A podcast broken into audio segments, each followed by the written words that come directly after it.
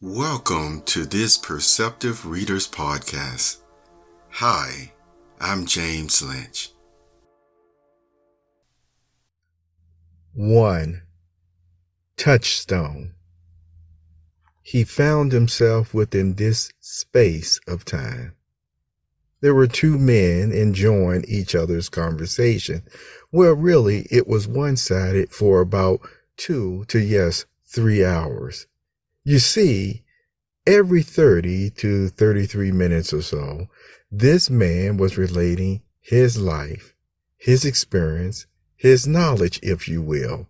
Yes, from knowing all the continents and countries, uh, the places to go, the major cities, commerce, marketing, recreation. Yes, even more deeper and knowledgeable subjects on a variety of topics as well.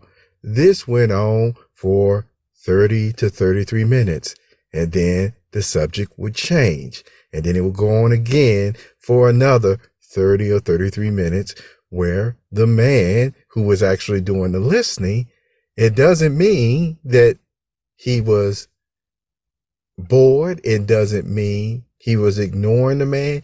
No, the man, as part of his experience, who was telling these accounts, certainly knew how to make it lively and interesting. So you will find that those 30 to 33 minutes that went by always had something that was pretty interesting or neat, and yes, even comical at times.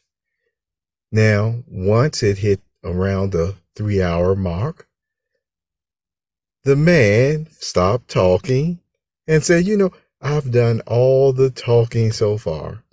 And so the man that was listening said, Well, you are now in my space.